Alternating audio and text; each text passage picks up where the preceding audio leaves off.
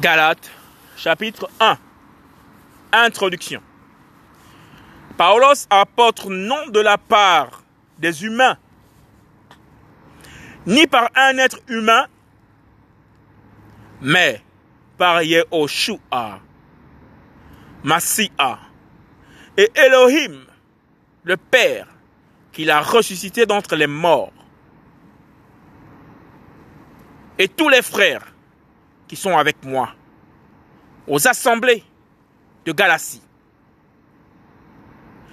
À vous, grâce et shalom, de la part d'Elohim, le Père et notre Seigneur Yoshua Massia, qui s'est donné lui-même pour nos péchés, afin de nous arracher du présent âge mauvais, selon la volonté de notre Elohim et Père. À lui soit gloire pour les âges des âges. Amen. Galates chapitre 1, verset 1 à 5.